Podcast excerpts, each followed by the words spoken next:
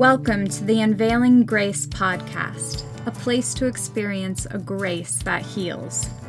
Allow this grace to take your life and your relationships to another level as it frees you from the weight of performance based religion. Enjoy another episode as Joel Groat and Lynn Wilder share encouraging stories and candid dialogue that can help you experience a grace that heals.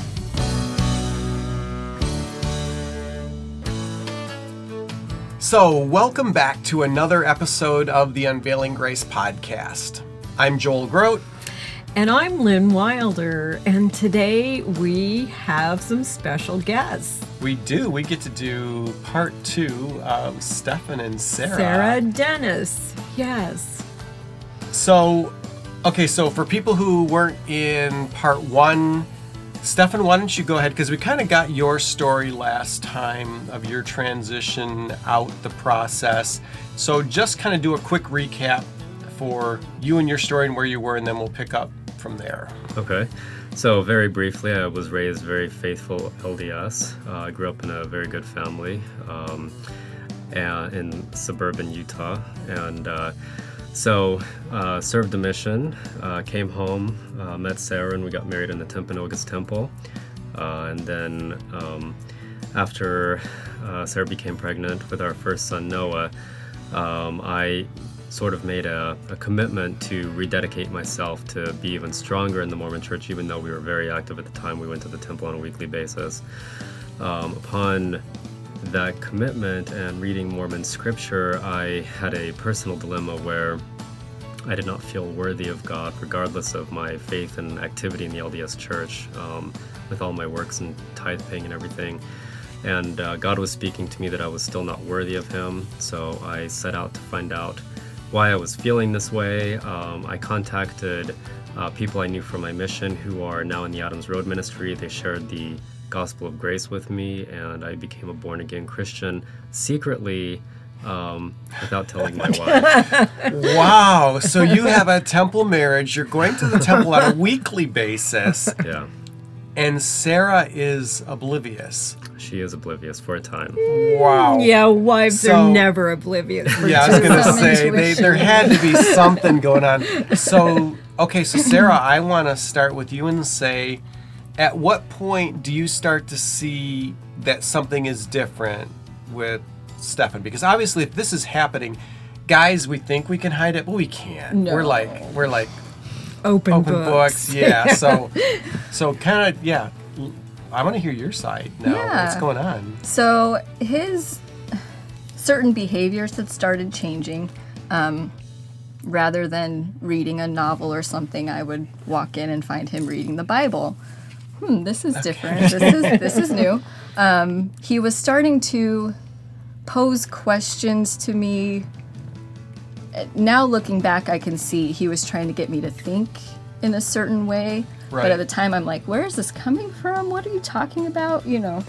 Um, so this was probably, you know, maybe three months of I'm noticing just little things right. going on. So then um, in January of 2008, I believe, he couldn't hold it in any longer and he confessed to me, I don't believe in the Mormon church anymore. He had made um, Bible verse lists of different topics and he was going through, you know, this is why I don't believe in this part, this is why I don't believe in this part, these verses are why. Wow and I was livid. I was gonna say, so he just kind of springs this on you, just out of the blue, you know. And so let me let me stop you. So how how was your marriage relationship as a couple overall? I mean, it sounds like as faithful LDS, it was. I would guess it was probably pretty good. You guys yeah, we close. had a good marriage. Marriage um, is working. Okay, so at least you have that kind of going for you. Mm-hmm. But still, that's a lot. It was a bomb. yeah. it's a bomb. okay, so you're livid. And so what's your response? So what do you as, do with this? As a faithful Mormon, I, you know, you are taught if you need comfort, if you need guidance, anything, you can find that in the temple. So I basically ran away. I said, I'm going to the temple. I don't know what to do with this, you know. So on the way, I'm I'm praying. I'm like, okay, God, do I need to find a worthy temple holder now? Do I need to leave him to find Ooh, somebody? That was one of your first thoughts. That was my first thought. Whoa. Well, it has to be. it has if to you're be. faith, yeah, because that's. yeah. Okay. Go ahead. Yeah. So, um, and I, I mean, I can't explain it. People who have had, you know, God speak to them, you know what it's like. But I just, it was like being smacked across the face with the word no, stick with your husband. Wow. And I'm like, okay. but that doesn't make sense to me.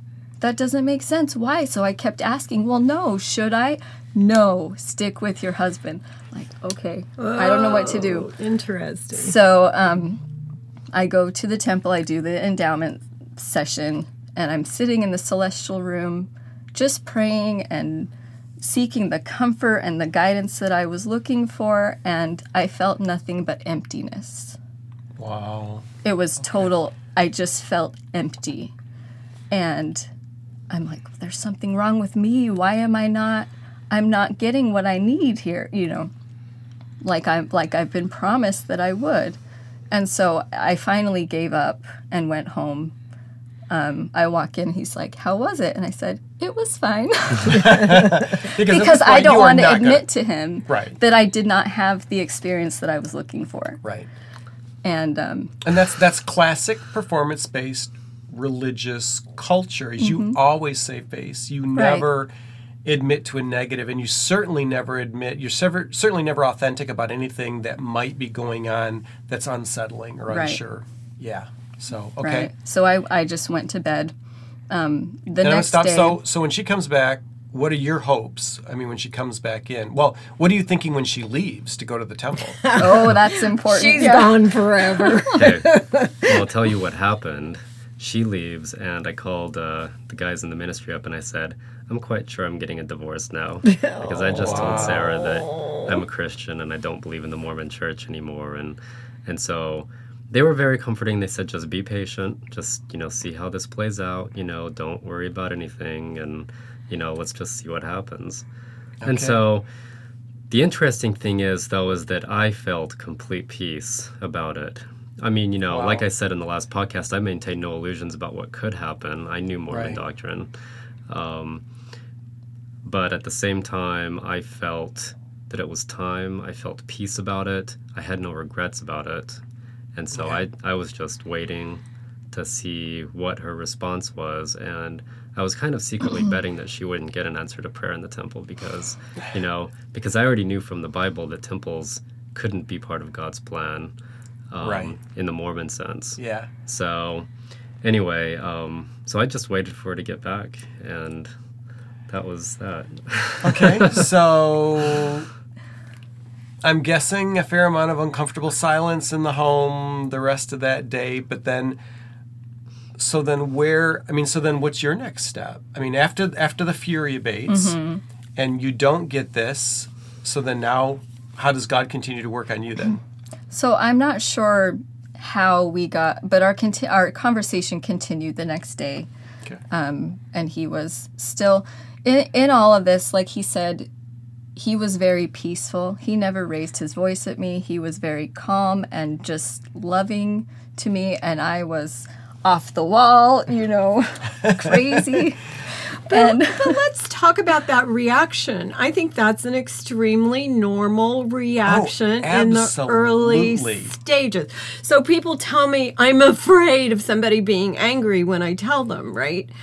But here's the thing if it goes in one ear and out the other, there's not going to be much of a reaction. Right. But if Right. that person cares or that person's being convicted that you might be right, then that often is manifested in anger. And so I'll tell people anger is sometimes a really good sign. This means Yes. they might be thinking about it. listening. Yeah. Yeah. And again, that whole thing, anger is always a secondary emotion. There's something Exactly. triggering it.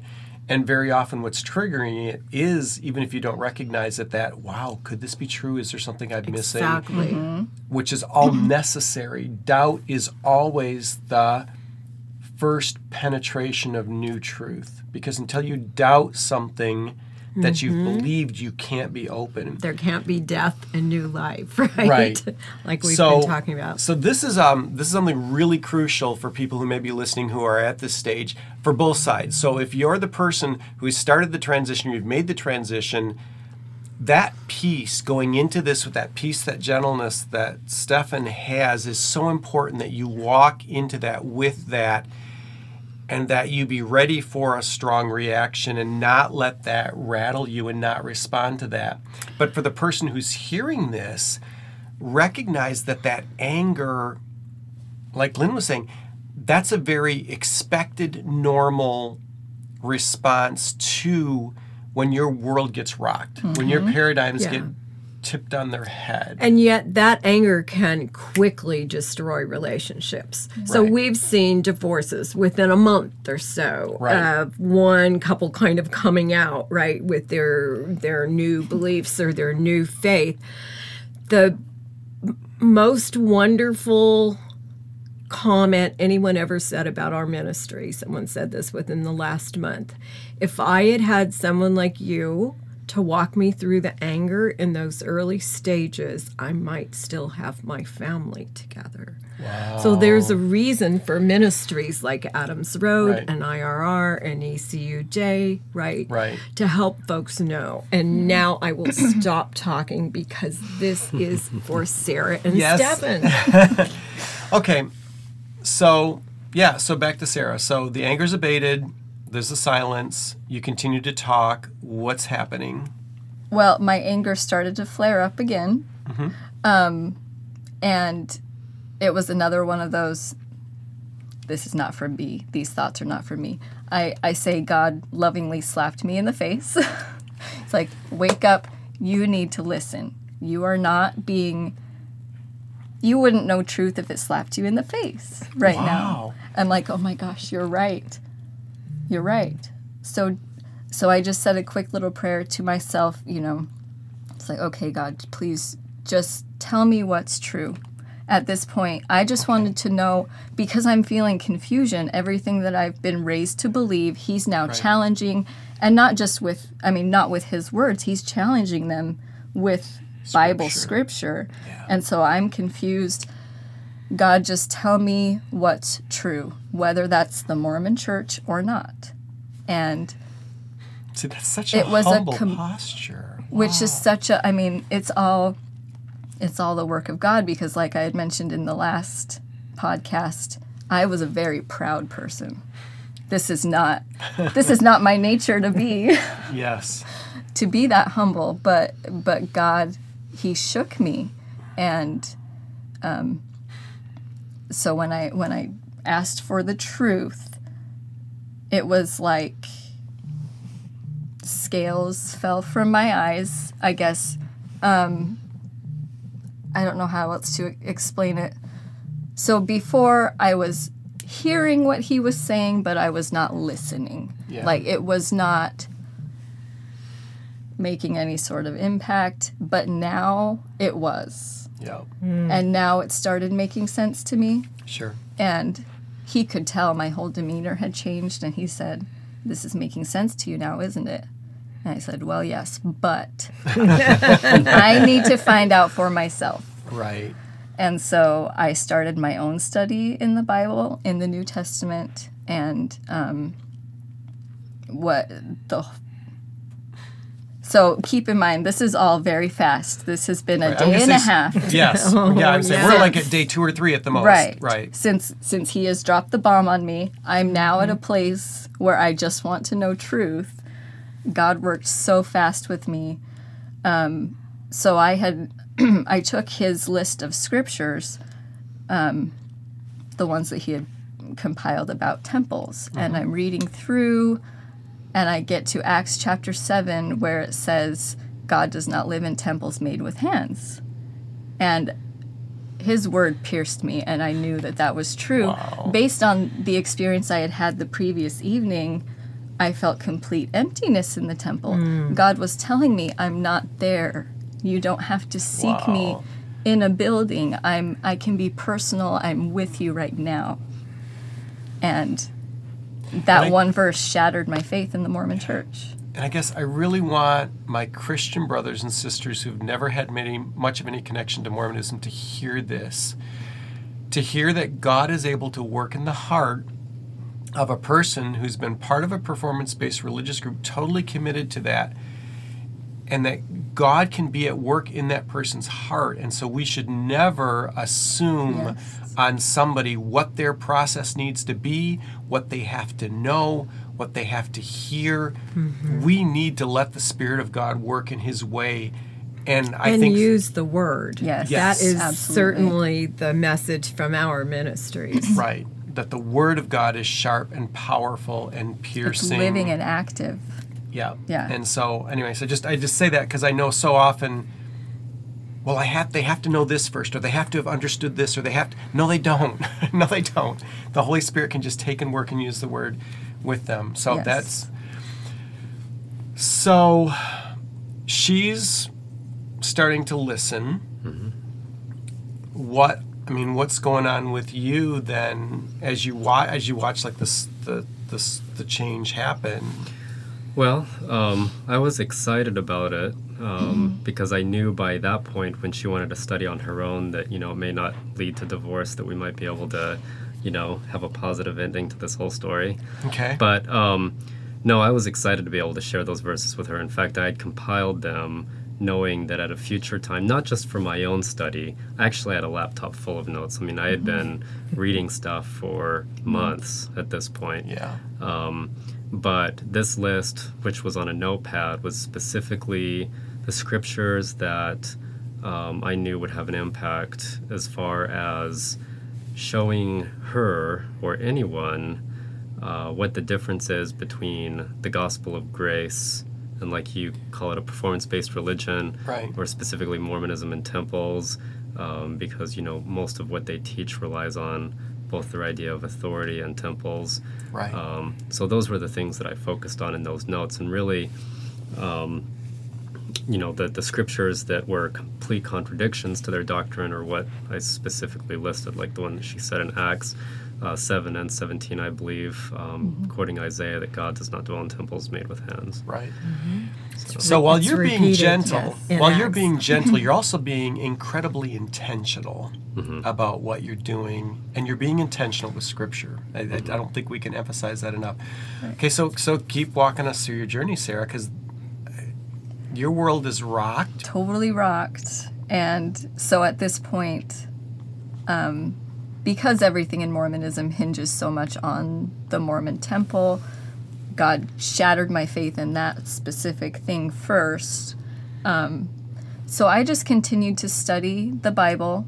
We did continue to go to our Mormon meetings on Sundays, whatever Okay.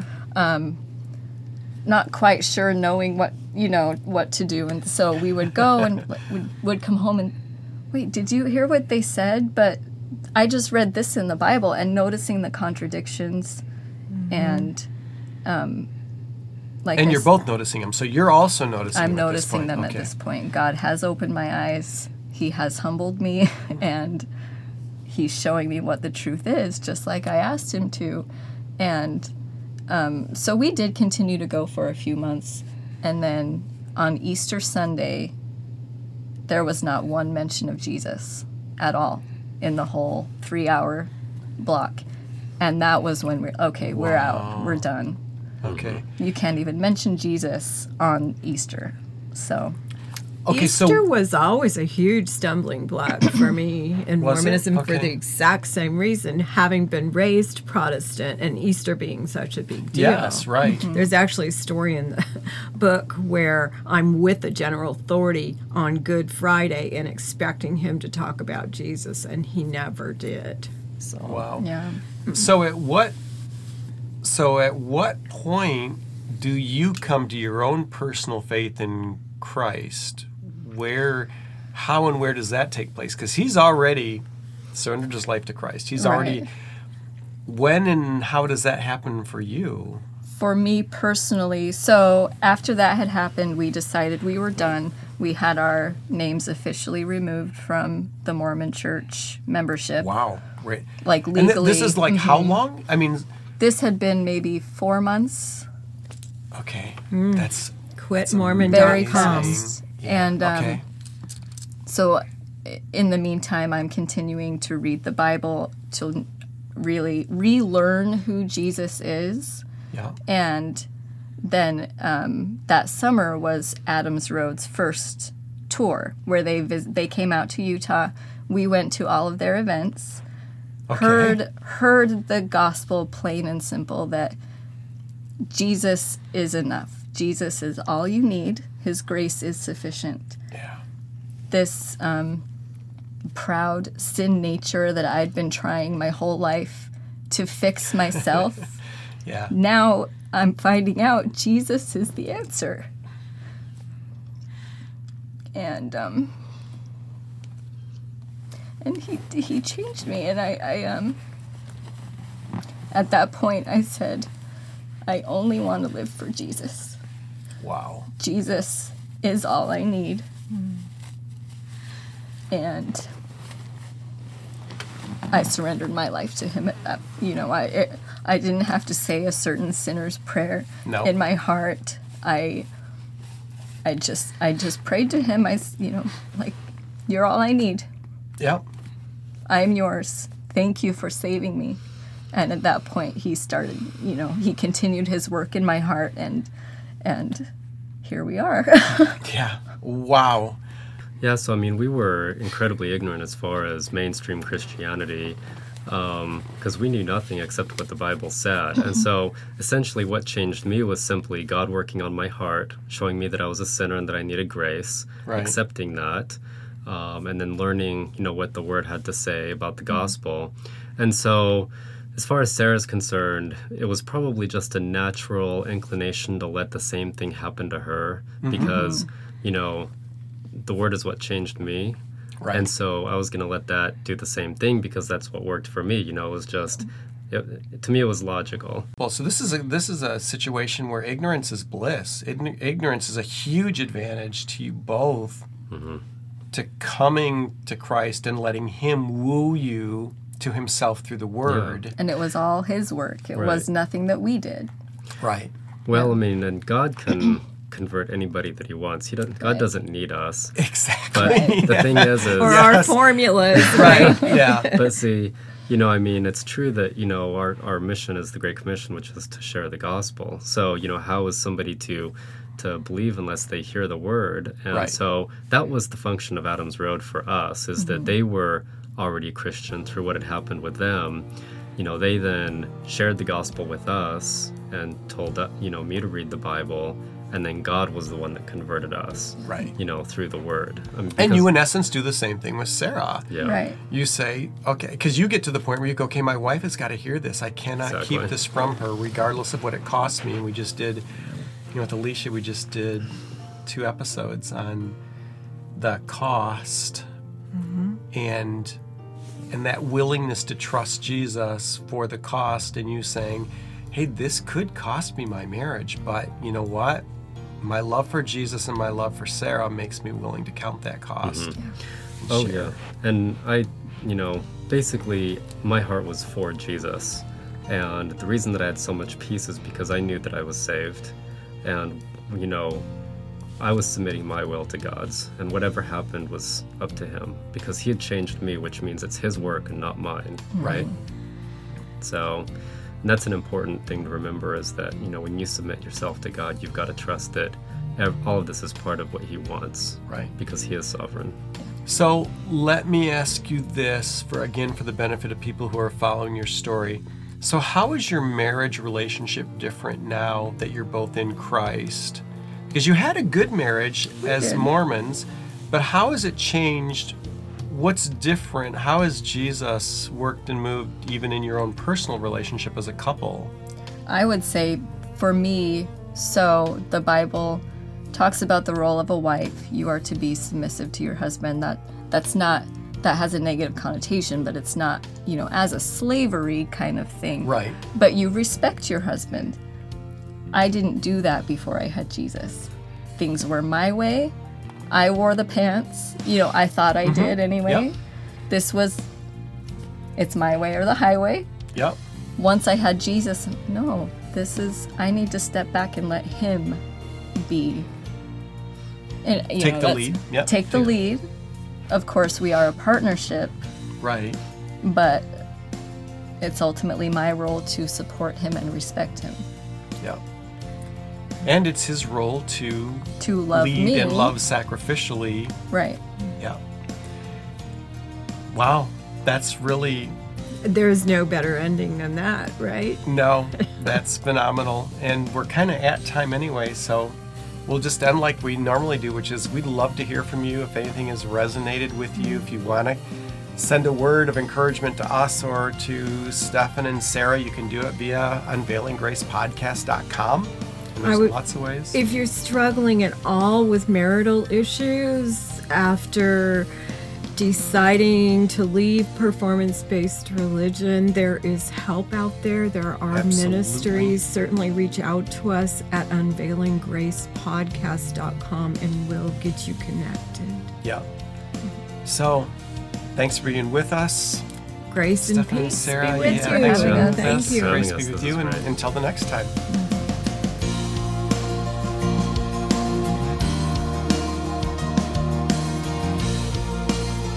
Thank you for listening to another episode of the Unveiling Grace podcast. We hope you'll join us next time for another conversation devoted to taking your life and relationships to another level of healing. You may connect with us and leave your questions, comments, plus find the show notes at unveilinggracepodcast.com. That's unveilinggracepodcast.com, where you can experience a grace that heals.